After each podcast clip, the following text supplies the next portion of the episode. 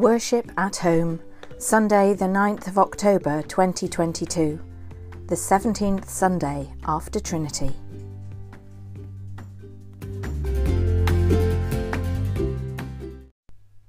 It's good to join you again this week. While not fully recovered, I'm much better than I was last week. Praise be to God.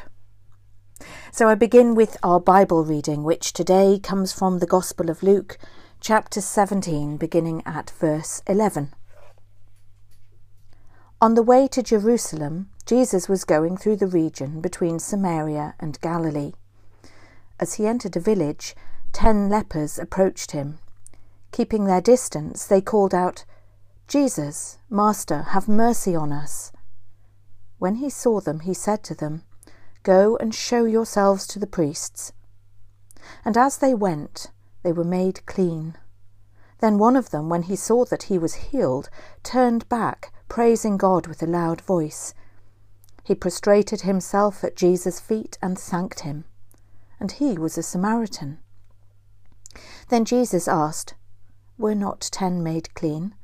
But the other nine, where are they? Was none of them found to return and give praise to God except this foreigner? Then Jesus said to him, Get up and go on your way. Your faith has made you well. This is the word of the Lord. Thanks be to God.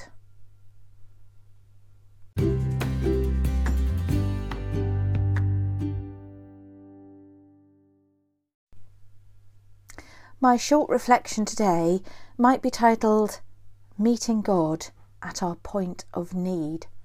Sometimes we know we need God, other times we don't.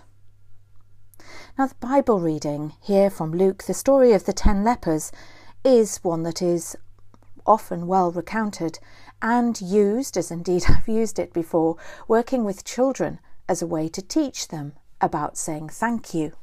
Ten lepers are healed, one of them remembers to come back and say thank you to Jesus. And he's the one we least expect. He's the Samaritan, the foreigner, the people who the Jews disliked and didn't get on with. So, what are we to learn from this? Well, Jim Webster, one of my lay ministers, says this about today's reading. I should explain Jim is preaching for me this morning to save me some breath. He says this these ten lepers, they know the rules. They keep their distance from healthy people. They don't cluster about Jesus, but shout to him, Master, have mercy on us. Jesus sees them and does have mercy. He says to them, Go and show yourselves to the uh, priests. And just like that, they're healed. No communication by messenger. Jesus spoke to them in person no washing seven times in strange rivers, as might have been true of some old rituals. Jesus doesn't even tell them they're healed. He just tells them to show themselves to the priests. They can be the ones to decide whether they're healed or not. And after that, only one comes back to say thank you. Just to rub it in, he wasn't even Jewish, he was a Samaritan. So, this is where we see Jesus in action Jesus isn't somewhere over there communicating with cryptic notes. Jesus is here with us. We can get as close to him as we want to. And then we have the people healed. There is a pattern in the way, or could be taken to be a pattern. The biblical scholar Karoline Lewis and the same passage of the ten, ten lepers sees the pattern as we see return, praise, worship, give thanks, get up, and go.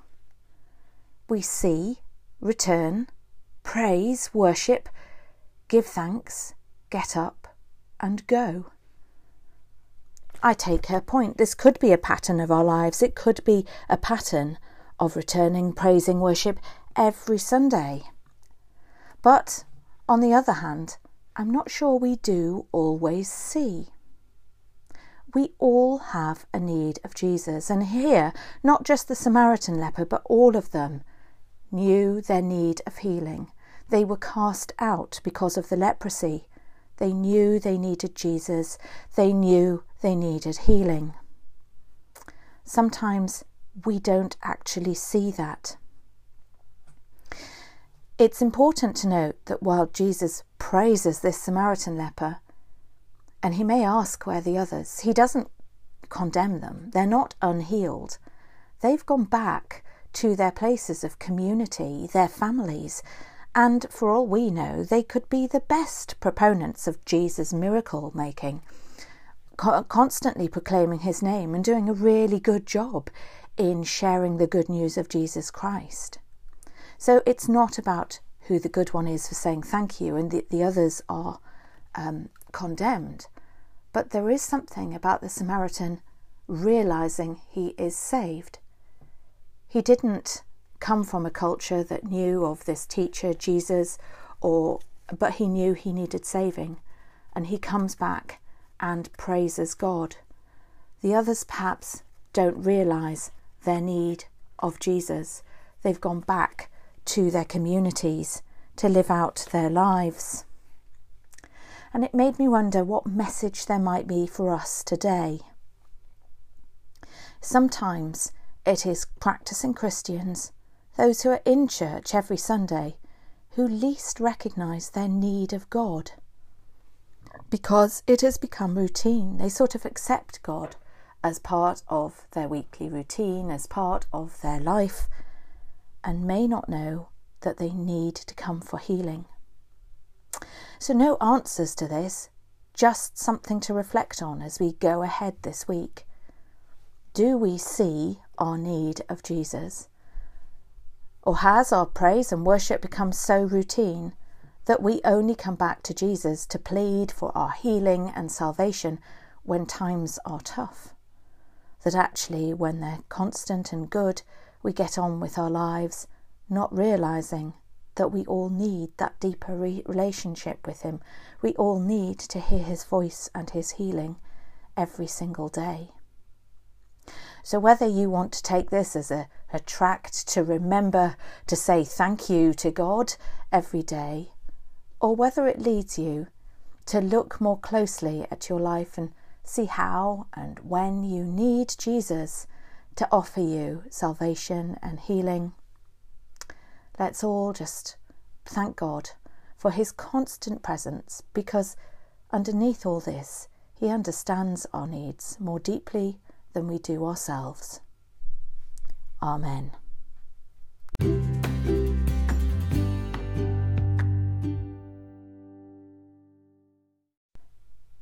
Knowing that God hears our prayers and understands our needs, let us share our concerns with Him for the Church and for the world. Father, we pray for all in lay and ordained ministry as they labour for the growth and constancy of your kingdom on earth. Keep them strong in faith, provide them with the energy and resources they need and inspire them daily with your love. Lord, in your mercy, hear our prayer. We pray for all meetings, conventions, and conferences, for all policy making and planning. May delicate negotiations be sensitively led, and painful decisions bravely and wisely taken. We pray especially for those who hold political power at a time of such turmoil. May the responsibility be one that is understood, taken seriously, and used in love. Lord, in your mercy, hear our prayer. We pray for those we have upset or angered and those who have upset or angered us. We pray for those who worry us. And we pray especially for those we love but seldom manage to see. May we remember that though time and distance may separate us from some relationships we choose to have more of, we are all held together in your love and grace. Lord, in your mercy, hear our prayer. Lord, we pray for those who are far from home and for those for whom it is too dangerous to return home. We pray especially for those affected by the continuing war in the Ukraine. We pray for the lonely, the unhappy, for those who are in pain and those who are convalescing. We hold before you all those we know who are sick at home or in hospital. Lord, in your mercy, hear our prayer.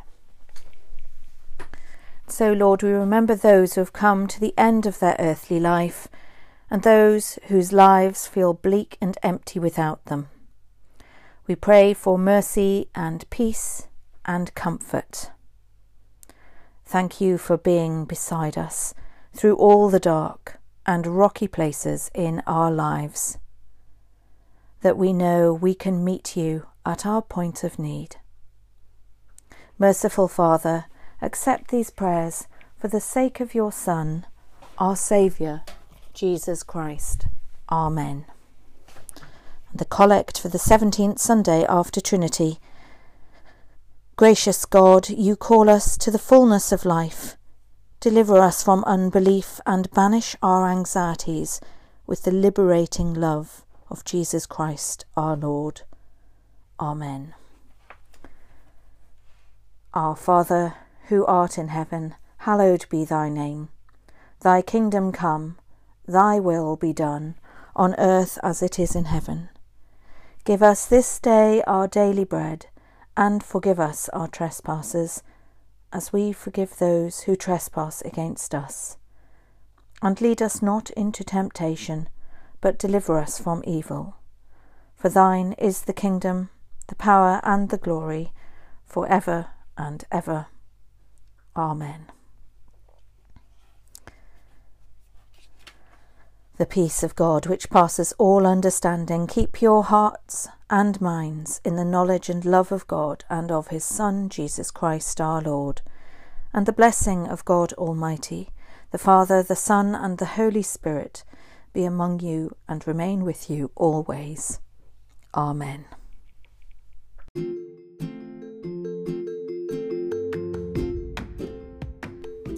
Thank you for joining me for Worship at Home. If you would like to receive weekly links to my um, podcast, please do get in touch through the Anchor podcast website or at revlucylunn at btinternet.com. Goodbye.